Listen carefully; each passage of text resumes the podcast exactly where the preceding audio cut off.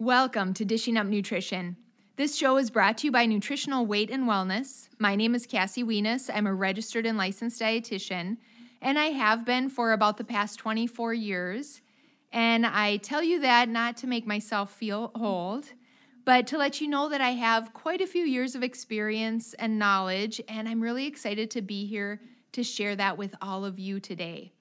I'm also excited to have not one, but two very knowledgeable co hosts in studio with me. And with that, I'd like to say first, good morning to nutritionist Jolene Carlson. Welcome, Jolene.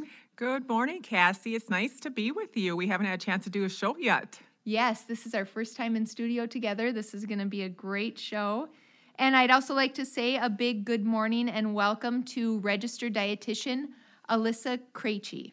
Yes, good morning, Cassie. It's nice to be here. And again, first time in the studio with you too. yes, yeah. So we we're gonna have a great show. We are ready yes. for this show. Before I tell the listeners what the topic is, I have just a short personal story to lead us into the topic. If you'll bear with me for a bit, I, I know some listeners can relate to this. So if you're listening live, the Easter holiday was just last weekend. And as I expected, inevitably, this happens whenever there's a large family gathering. Very oftentimes, it's one of my uncles, sometimes it's one of my cousins that'll sort of corner me and say, Okay, now tell me again, what's so wrong with gluten? In fact, I'll never forget a couple of years ago when one particular uncle went into this long monologue about how he's been eating gluten for decades. It doesn't bother him, so why should it bother me? And you know, why should it be bothering so many people?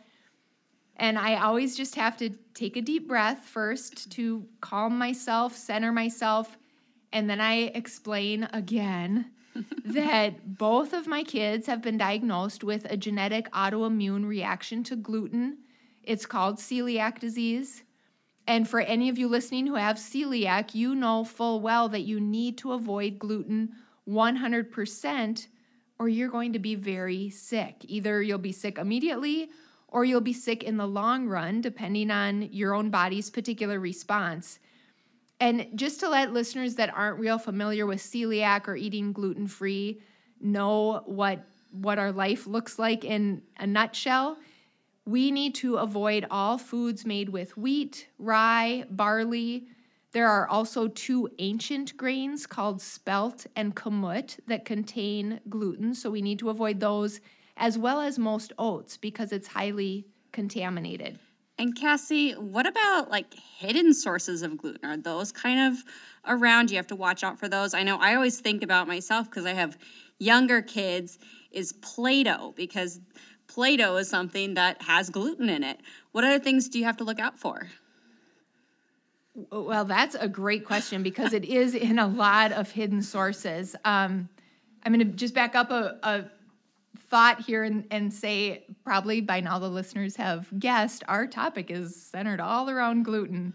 And I'm just going to let you know specifically the title of today's topic is basically my uncle's unrelenting question of what's so wrong with gluten. So we're going to go through quite a bit of research over the upcoming hour, um, there are reams of research that have been published about the damaging effects of gluten. So we'll have no problem answering this question of what is so wrong with gluten.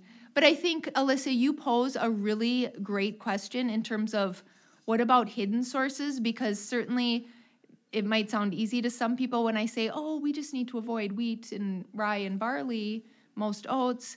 But when you really get into the lifestyle of celiac disease, or even if you have a gluten sensitivity and you need to avoid gluten, it's in a lot of hidden things. Like if you go to the grocery store and walk down the soup aisle, pretty much any canned soup contains gluten.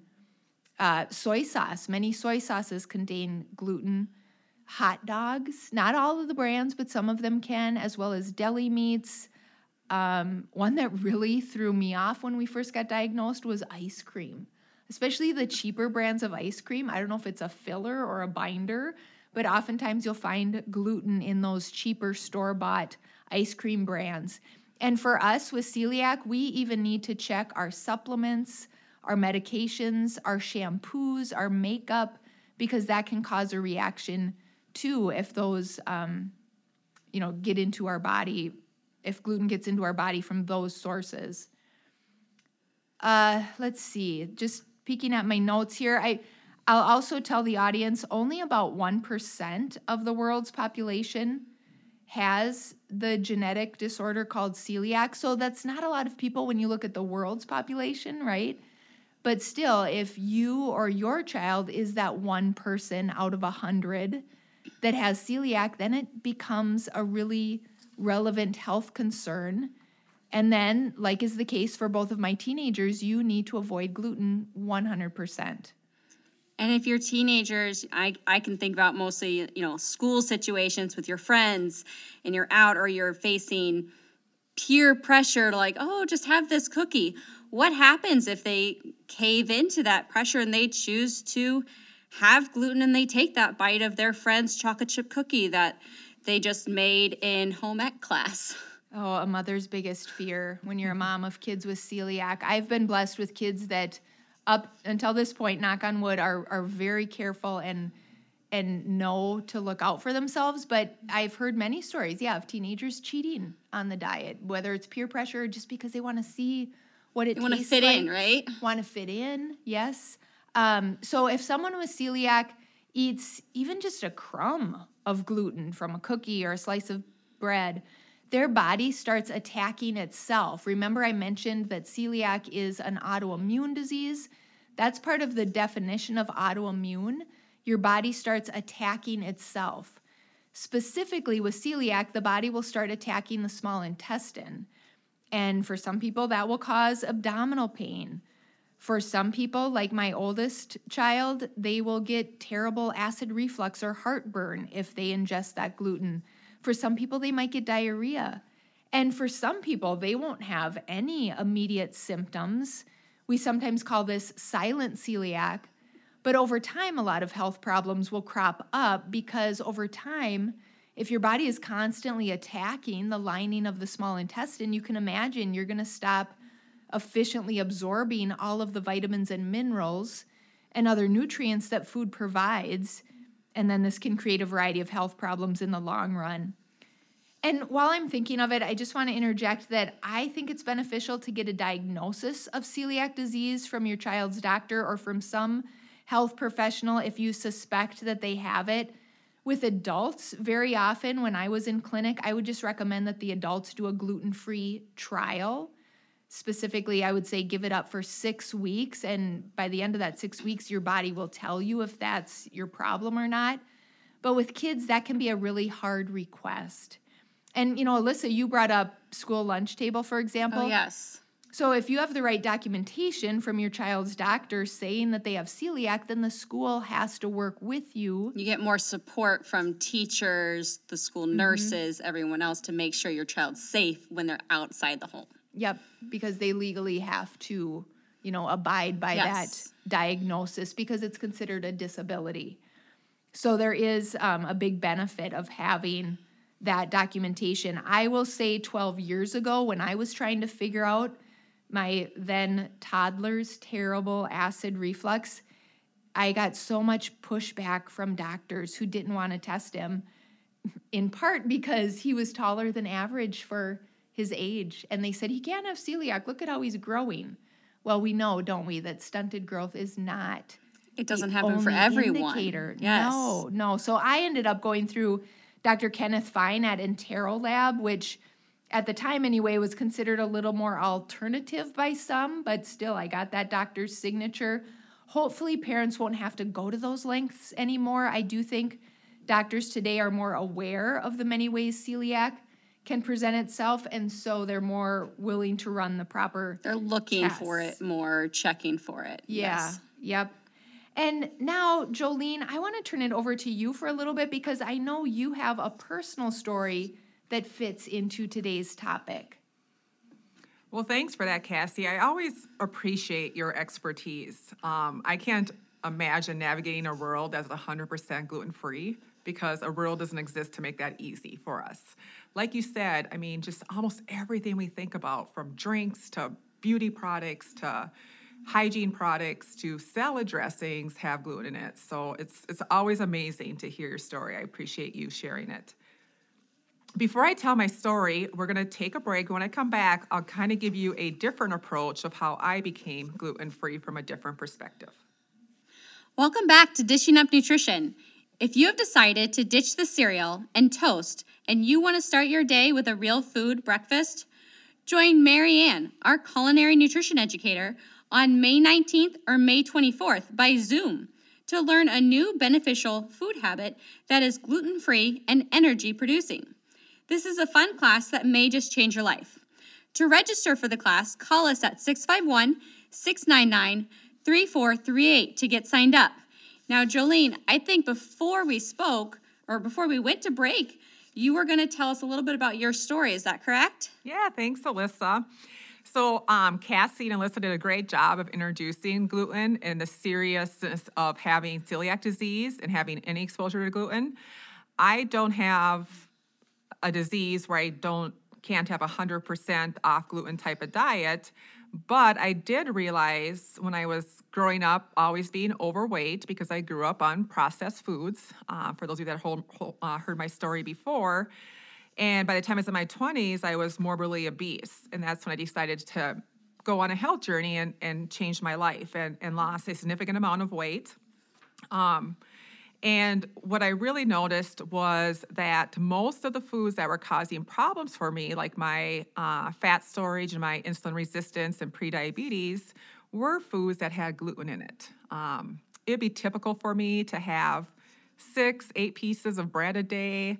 Um, cereal was my best friend. I thought of it as a breakfast, lunch, and dinner meal. So if you looked at your whole diet, most of it was all bread, bread, grains, grains, and more grains. Exactly. I think, I mean, you could literally break down my nutrients to sugar, grains, starches, uh, which also equates to a lot of gluten.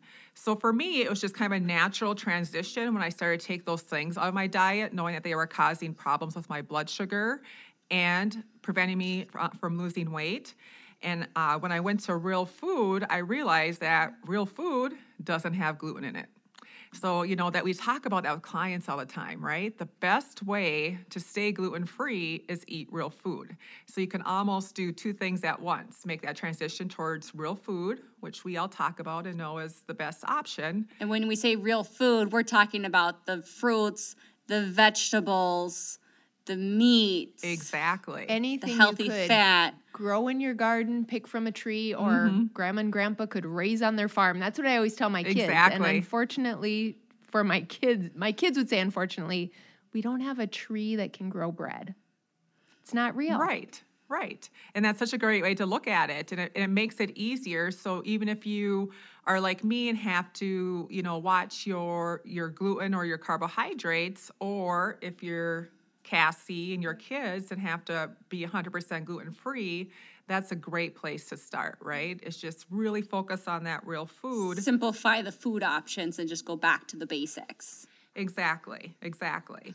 Um, so yeah, my journey kind of took me there, and then just over time, it's been 20 years since I kind of started that that journey of eating real food, and now my body doesn't even want to have gluten products or starches because I just don't feel good. It's not happy if you give that to them. Yeah. Yeah. I always say, like, your body will tell you when you're eating well. You know, it mm-hmm. responds mm-hmm. well to good food and you feel better with good food. And it's just kind of nice that both gluten free is also typically a good balanced diet or a nice diet to help with your blood sugar. And that's how it kind of came across for me, where it helped both with my blood sugar as well. It's just kind of staying It didn't feel restricting necessarily because it was really just giving your body the food that your body wanted mm-hmm. and needed. And then, just like with sugar, and we've talked many times on podcasts about sugar being addicting, right? Mm-hmm. And I, as I said before, I can completely relate to that. Um, both gluten and dairy can also trigger that opioid response we've talked about before in the brains that causes addiction. Not for all people, but for some people. Um, the opioid created by the digestion of milk protein is called casomorphin, and the gluten opioid is called gluteomorphin. Alyssa, can you tell us? oh yeah, so that? well, so if you think about it, we always love everyone loves pizza night, even at my my house. We love pizza night, right? But who can stop at just one slice of pizza? Not me. Since pizza, if it's not a gluten free, you know, if we're not hand making a gluten free pizza, the pizza crust typically will have that gluten in the crust. And then we put the cheese on the top. So we're getting the gluten and we're getting the dairy all in one. And that can really create that opioid response, as you were saying, Jolene, which makes it difficult to stop with just one slice of pizza. It can be really addicting for some. And before you know it, you've eaten half or the whole pizza. and like you said, Alyssa, everybody loves their pizza nights. But is mm-hmm. it possible that everybody loves their pizza nights and, or needs to have them because it is addicting? You know, so maybe it's just hard, looking at hard from that perspective say perspective. no to it. Right. So delicious. and we know that gluten and dairy for some people are the most common causes of food sensitivities. Some people can tolerate some dairy. Gluten might not be as sensitive for others as it is for some people. But if you feel like you have food sensitivities, one of the first things that we do with clients is to try to eliminate, eliminate them from their diet. At first, it might feel a little hard just because we have habits that we've created around these foods. And sometimes it can cause a little discomfort. And that's really the withdrawal, which kind of tells yeah. you that it's an addiction. Um, at first, for some people, when you go off of gluten or dairy or some sort of addictive food, sugar too, um, anxiety or depression might increase temporarily. They're feeling restricted or as like mm-hmm. their favorite foods are being taken away. Yep. Yep. But we usually give people a couple weeks. And I think, do you guys notice too that it really just does take a couple weeks to see a take, difference? It takes a little bit to mm-hmm. sink in and be well, like, oh, wow, I'm feeling better. It's so individual though, mm-hmm. isn't it? You know, and I just hearing you say, and I agree with everything you've just said, Jolene, but it, you're, you're depressing me. I'm but sorry, it's good, Cassie. No, it's good to lead to let people know what they're in for. But I will say, I've had clients that have had this experience, not all of them, and then for us too overnight, my son's heartburn went away. And this was, I mean, you just don't even know. We sat up in the chair for how many nights just to try to keep that reflux down. It was so horrible how bad his acid It was probably was. just so nice to be like, oh, we have an answer. Yes, and one that, night, one night of being off of gluten. I w- one night it was hugely better. It took mm-hmm. a few nights to get him 100%, and we had to get him off dairy too. So there, yeah. there's a little bit more to the journey, but it transition. was a huge difference. And then I will say for me, and I was so scared to give up gluten um, because I loved bread and I loved pasta. And I was, longtime listeners know this, but when the kids got diagnosed with celiac, I had been tested too, and I didn't have the autoimmune reaction, but I had a reaction, and so they they um, diagnosed me with non-celiac gluten sensitivity. So I have been 100% gluten free along with the kids for the past 12 years my cravings went away overnight. So when I realized I didn't have cravings anymore, I'm like, well, then this is easy. Mm-hmm. It makes Just that choice amazing. a lot easier to yeah. go into. Yeah. So for some people with that non celiac gluten related sensitivity, it can lead them to experience a variety of symptoms, whether it be digestive problems or extraintestinal symptoms such as the fatigue, the headache, the anxiety. There was one recent study that I read that was from Columbia University in New York, and they had 80 individuals, all with non celiac gluten sensitivity, and all of them reported experiencing these types of, of symptoms, whether it be the bloating, abdominal pain, diarrhea, nausea, the heartburn, or having things like the headaches, the fatigue, brain fog, even numbness in the extremities. Most importantly, with this research, though what was really interesting is they found that the people with the non-celiac gluten sensitivity, like those with celiac disease, they produced a high level of anti-gluten antibodies. They differed from the patients with celiac in the kinds of the antibodies produced and the inflammatory responses. However, the good news for the study subjects is that after six months of completely eliminating wheat and other gluten grains from their diet, they all reported that the symptoms either greatly improved or were completely gone. The funny thing is, the moment they brought them back, guess what happened? The symptoms came back. So it was kind of one of those light bulb moments where, for those individuals with non celiac gluten related sensitivity, that elimination of gluten was the only treatment for their condition. I like Isn't that you that amazing. Yeah, and I like that you said the six months thing. I know six months might feel daunting, mm-hmm. Yes. but I a lot of time talk to clients about look at where we're at. Are you 40 years old, 30 years old, 20 years old, and you're having these problems? And so if you spent however long up to this point in your life dealing with this, six months doesn't feel like much of an ask No. you know and like you said cassie you can even start to feel better in a day or two days or two weeks or four weeks depending on the person Yes. and that is amazing Yes. Um, yeah, and I always say mark it on your calendar. You know, if you have that end date, you can do this. There's a light at the end of the tunnel, and then let your body tell you, you know, what your answer is. And we are going to go to another quick commercial break, um, and then come back and talk about some more research to back up what is so wrong with gluten. So, you are listening to Dishing Up Nutrition, but before we head to commercial, I want to remind you of an online class um, that you might be interested in if you want even more information about the gluten free lifestyle once this program ends today. As longtime listeners know, I've been gluten free. My kids have been gluten free for the past 12 years. So, by trial and error, I have learned what works and what doesn't work. And a couple of years ago, we put together a pre recorded online class to teach some of those tricks and tips that I've learned over more than a decade of living this lifestyle. So if you're interested, I invite you to join me in this class. It's only $25, so it's a steal of a deal. And what I love about these pre recorded online classes is that you can watch them at your own convenience when it works for you, from the comfort of your home if you'd like. So if you're interested in learning more or if you want to sign up, you can call the office at 651 699 3438.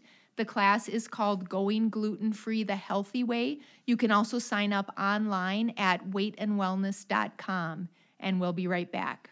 welcome back to dishing up nutrition when i cut out the gluten i had no idea that i would also experience fewer cravings for me because i was working on insulin resistance and weight loss it was my goal to cut out all the sugar and processed carbs like pasta, bread, cereal, pizza. But what I realized is I was also cutting out most of the gluten in my diet. And not only did I lose weight, but more importantly, I had more energy, experienced fewer aches, pains, and just overall not feeling good. And it all took was changing one nutritional habit to feel better we invite you to just try it try no gluten and or no dairy for three weeks and let us know how you feel Right. And it's not the answer for everybody, but a lot of people have a gluten sensitivity. And I think for a lot of people, they don't even know. And that's where a good they could nutrition consult feel. can help. We're Yes. meeting with us individually and we can go over if there's symptoms and what's going on and if they have other things that would maybe point that, well, we're not going to do an elimination right at this time because that's not the best option for you. So kind of going at it with that support system from a dietitian, nutritionist is a great can option. really help. Yeah. yeah i like um, that you said that cassie because i think that's always our goal is we just want people to know what it's like to feel good Right. it's almost like you don't know what you're missing until you, You try You don't know it. what you don't know. you- exactly and that's Yeah. what and that's what we're here for and we mm-hmm. want you to feel good feel, Feel your healthy best. and Yeah. have that quality of life that you want Right. And and great energy. And I mean, just yeah, imagine the things you could get done if you felt your very best and had great energy. I just want to bring it back and remind listeners too about that study that Alyssa was talking about before we went to break, because I find that to be fascinating that these were, people um, with some obvious symptoms. You talked Yes. about a variety of things from abdominal pain to joint pain, diarrhea, fatigue. Yeah. yeah.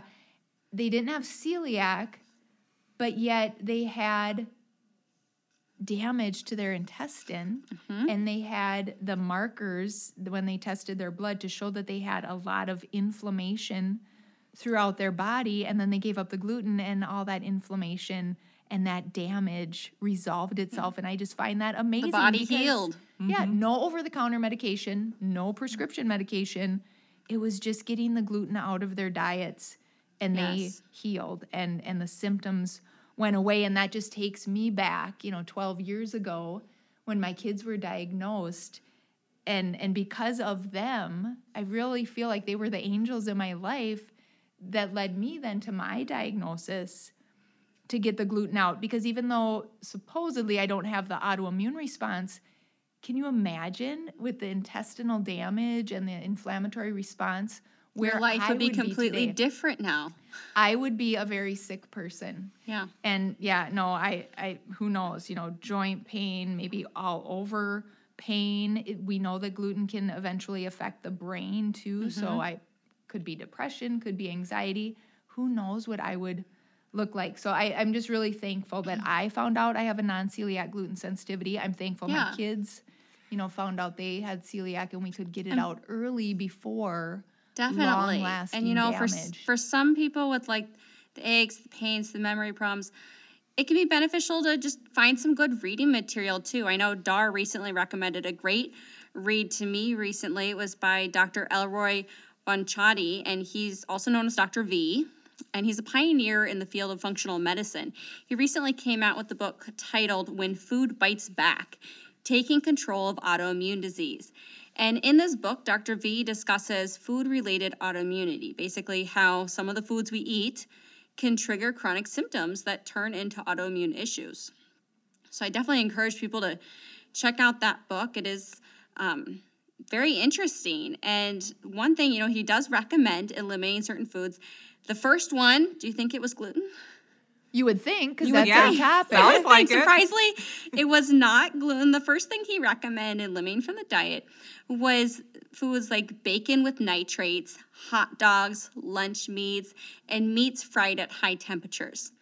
The second food group, though, that was on his list for elimination was, Gluten. guessed it, gluten. Do you think, Alyssa, that I mean that does make sense because those those foods are highly processed. So you know he's probably coming from the perspective like you talked about, Mm-hmm. Clean up the diet Yeah, that little bit, inflammation, those yeah. toxins, and of course you want to get that processed stuff out as well as kind of like take it tier steps, baby steps. How can we improve this diet? But the gluten was the second thing that he looked at. And, you know, as dietitians and nutritionists, we work with clients in clinic every single day when we're seeing people struggling with digestive issues, neurological, autoimmune diseases. And one of the first number one things we look at when considering trialing different eliminations for food sensitivities is gluten. And in our clinical experience, after removing gluten, oftentimes we do find patients are put into remission and they feel better. Now, in that you know trial elimination, when we say six weeks, we often do retrial it back so then clients can figure out okay listen to their body. Was it just that they needed to clean the clean and make some better choices of getting more of the vegetables and fruits in? Or was it the gluten? I do have a lot of clients that find oh it was the gluten. And then once they reintroduce it that light bulb goes off and they're like oh yeah this That choice is a it. lot easier now I and like so to- then they'll keep it out after that Yeah, I like to describe it as a bucket. I, I feel this is just my I- I perspective. love the bucket idea. bucket Yes, I idea that we all have a gluten bucket, just like we maybe have any kind of food sensitivity bucket, toxins, whatever. And when that bucket gets full, right, and starts to overflow, it overflows and goes yeah, outward, then so we have we all can these just kind of get that bucket from overflowing and causing kind of this Yes. flooding response in your body. We're going to have a happier system. we tame down that inflammatory response. And then, like you said, Alyssa, that's where we get to work with clients and figure out okay, so what is your normal to keep your bucket from Yes. overflowing? Because that's the main issue. We want Mm-hmm. to keep everyone as energized, healthy, and happy individuals as possible. Right, right. Because for most people, you don't have to be perfect in terms of a clean diet. But yeah, Mm-hmm. keep the amount in your bucket really low. But then, of course, there are, you know, families like mine where we have celiac. So then we do, in terms of the gluten piece, Yes. we do need You to be. do need to be perfect. very You can have a hot dog here and there if it says gluten free on the package, but Yeah. we, we do need to be gluten free. that reminds me, this is a quick on the side story, but when when the kids were little and I used to babysit the neighbors' kids for them, and the kid uh, came over and I said, "I'll feed them lunch. You know, you don't have to." pack their lunch. What does Dominic was the oldest? What does Dominic like? Because I knew he was kind of picky. And the mom said hot dogs. I'm like, oh, okay, great. So dinner time, let's crawl up, kids. I made hot dogs, and he Dominic runs over, all smiles, and then he looked at his plate and just this big frown. And then I realized a hot dog to other kids means there's a bun. A hot dog And to you us didn't have a bun. means a hot. I mean that it never crossed my mind. I needed to have a bun. So the next time he brought his own little cooler with his own lunch. Well, at least he came back. At least he That's came back. good. Yes. Yes. Right, right. So um, I'm going to repeat too to listeners that the the studies show that about one percent of the world's population has the genetic autoimmune condition called celiac. But then what about these other people like me that still need to be avoiding gluten for the best health?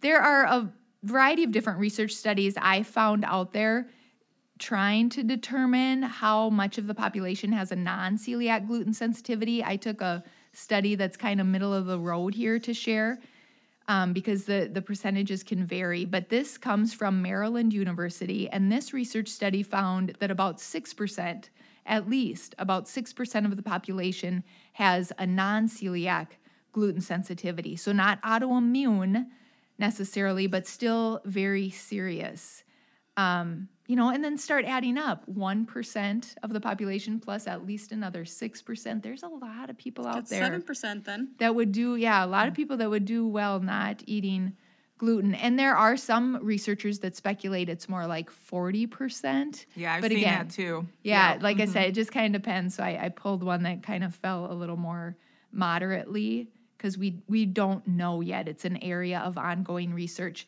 This same study, though, what I find very interesting as well, the same study out of Maryland University found that when they looked at patients with IBS or irritable bowel syndrome, 30% of those patients had a non celiac gluten sensitivity. They had the markers for it. And 25% of patients with inflammatory bowel disorders, sometimes called IBD, 25% of those patients had a gluten sensitivity. So, are you connecting the dots? Take gluten out if you have one of those digestive disorders because there's a pretty significant chance that you might be able to get rid of your symptoms or maybe even put your digestive condition into remission. We'll talk a little bit more about that when we get back from break. You're listening to Dishing Up Nutrition. While I'm thinking of it, before we head to commercial, I want to let all of the listeners know uh, after a lot of hard work, a lot of digging through the research, we've completed our new and improved version of the Menopause Solutions six class series. And this series has been pre recorded, and we now have it available to take online. So, if you're experiencing any menopausal symptoms, you're going to want to check this out. Maybe you've started having hot flashes. This series will give you solutions. Or maybe you're struggling with poor sleep. These classes have solutions for that too. Or maybe you're just not yourself. Maybe you went from being calm and kind to more uptight and crabby much of the time. These six menopause classes have solutions. You can call us at 651 699 3438 if you want to learn more or if you know you want to sign up. Or you can also sign up online at weightandwellness.com. Don't go anywhere. We'll be right back. Welcome back to Dishing Up Nutrition. If you feel as though a gluten free plan would be the best for you to try, we'd be happy to help you get started and write out a plan personalized just for you. So give us a call at 651 699 3438 and we can set up an appointment for you. Again, our number is 651 699 3438. it can be really beneficial to get that you know that starting place like a place like how do i do this Oh yeah, is what it can be daunting to think about, and just mm-hmm. like how Yeah. how especially if you have little kids at the house, it's like if Yeah. you're dealing with picky eating, how do we sort through the different emotions?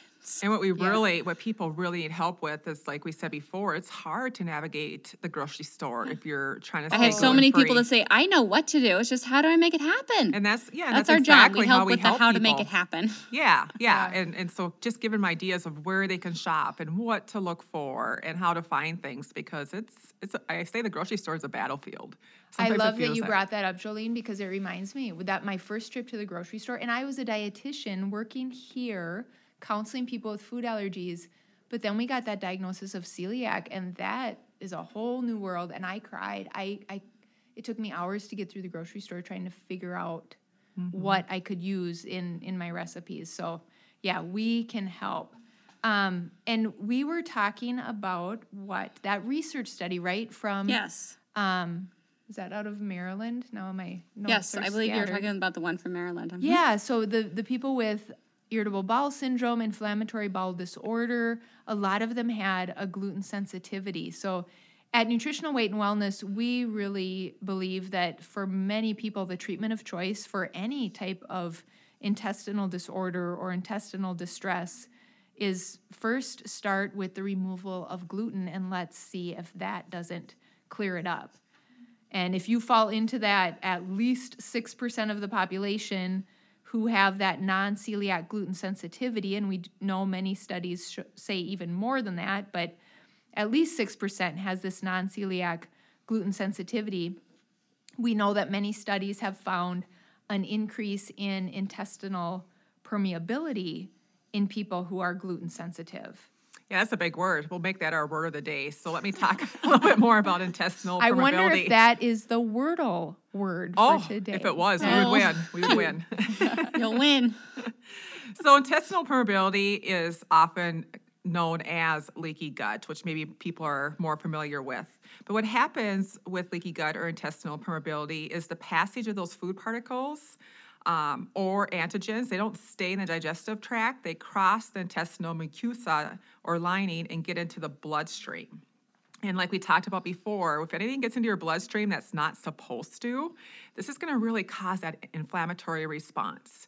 So, all those signs and symptoms we talked about before the bloating, the diarrhea, the constipation, IBS, fatigue, headaches, foggy mind, aches, pains that is really your body experiencing that inflammation. And we know if we can remove the gluten, then some of those or most of those symptoms will go away. Yeah. And sometimes it's not just the the like the inside the GI symptoms, but we do see a range of dermatological features also that's associated with celiac and gluten related disorders. A few of them include that dermatitis herpetiformis, the eczema, psoriasis. You know, sometimes it can be difficult to connect that a skin rash you have, are experiencing is connected to the bread or the pasta that you're eating, but there can be a connection. I can actually think of a client of mine that I had in clinic several months back who had non celiac gluten sensitivity. We didn't know it initially, but she did end up trialing eliminating gluten for about six weeks at first. And she noticed her symptoms cleared up. She reported back, she's like, I feel great. And then she wanted to trial that gluten back in because she had really also added more vegetables, the fruits, fruits, gained more of the protein in. So she chose to try gluten again. Lo and behold, symptoms came back, the and she was like, Well, you know what? This is my answer. So yeah, not worth it. No, yeah, was like, it. it's not, it's and not already, worth dealing. She wanted to feel confident in her skin, and so taking that gluten out was what's gonna what was gonna help her. Yeah, and sometimes it it is a very obvious outward sign like that skin rash, but sometimes it's more of a silent inward problem. And I have some research here to share on that note. This study I found showed that 25% of patients who had a non-celiac gluten sensitivity had osteoporosis. Yeah. So, and there's so many clients I see with osteoporosis. Yeah. It's so common. Yeah. Yeah. Mm-hmm. Um, and pro- even more serious, we could say when they looked at either undiagnosed or newly diagnosed celiac patients, 40% of those patients had either osteoporosis or osteopenia, which isn't good either. Osteopenia is that step before osteoporosis. So, both of these studies were looking at subjects that had not yet gotten the gluten out. So, obviously, gluten was interfering with the absorption of calcium and magnesium and other critical nutrients. And long term, it affected their bones. So, they didn't feel any outward things, but it was doing damage on the inside long term. I yep. wonder how likely it is then to have that the celiac or the non celiac gluten sensitivity remain undiagnosed. Well, that's a great question. And unfortunately, a lot of people are walking around undiagnosed. And this study comes out of the Mayo Clinic in Rochester. They found that between 80 and 83% of people who have celiac disease are not yet diagnosed.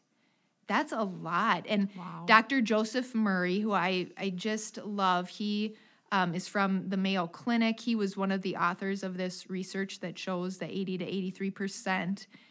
Uh, he focuses his research on both celiac and esophageal disorders at Mayo. This is what he said, and I'm quoting directly. If we detect one person for every five or six who have it, which is what we're doing now, we aren't doing a very good job detecting celiac disease. And that's the end of his quote. And this is in large part why Dr. Murray says intestinal biopsies should not be the gold standard for diagnosing celiac because we're just missing too many people. And when we miss the diagnosis, it's so detrimental to Because that then they just think, health. oh, gluten's not my issue, and they move on. And they oh, and the, the health. second guess it. I mean, then it's just one problem after another that that starts to happen. Um, yeah, you know, again, to think back to our problem, my oldest had that terrible acid reflux by the age of four. The doctor wanted to put him on a double. He was already on an adult dose of prescription Prevacid, and the symptoms were just getting worse and worse. And the gastroenterologist wanted to double that adult dose. For whatever reason, he just didn't think acid reflux was a symptom of celiac and and boy was he wrong. So, you know, if any mothers or fathers for that matter are listening and you think that that you have a child that might have celiac or a gluten sensitivity from personal experience, I just encourage you to go with your gut and don't give up until you get to the root cause of that problem cuz like I said to that doctor, Prevacid is, you know, he's not deficient in Prevacid. This this isn't our answer. We got to get to the root mm-hmm. cause. You're a great advocate for your kids. Mm-hmm. And it's so important, you know, that we do find better measures. And that's one great thing about science and te- technology is hopefully we'll get better at that. And especially as we see this increases more and more in the population, there'll be a demand for that as well. In addition to the osteoporosis, another thing that's related to gluten that people uh, might not know, and I, I know that we see a lot of people that experience neuropathy. Uh, so neuropathy is like chronic nerve pain, and people that have it, it is awful. I mean, just painful and Doesn't all go day away. long. And it's hard to sleep. You know, you lay down and your toes and your feet just that that pain and that tingling. Yeah. And um, there was another good study in the UK where they uh, worked with people that were gluten sensitive and they put them on that gluten free eating plan. And when they followed the plan, they had less neuropathy pain. But here is what's amazing it was like 50% less. That's I mean, huge. how many people out there in pain would give anything to reduce their pain in half? By 50%. Yeah. Yeah. That'd be great. I mean, and that was just during the time of, of the research. So when you think about that, and if it's as easy, and we- we're saying it's not easy, but if you can give up gluten for, you know, that three, four week trial period and see if your pain reduces, mm-hmm. it's so worth it. It's so worth it, exactly. Isn't it amazing how many parts of our body gluten potentially can negatively affect? I talked about osteoporosis a few minutes ago. Now, Jolene just shared with us the research on neuropathy. And I have some interesting research that I have kept. I read it back in 2020 when it was published and and I've kept it because I just find this connection fascinating. So I want to share with the listeners. This study showed that there is a strong connection between celiac disease and several other autoimmune diseases and I'm not going to go into all of those, but I'll tell you a couple of the top ones. This st- research study looked at 122 patients with celiac and they found first of all that 72 of the 122 had other autoimmune diseases.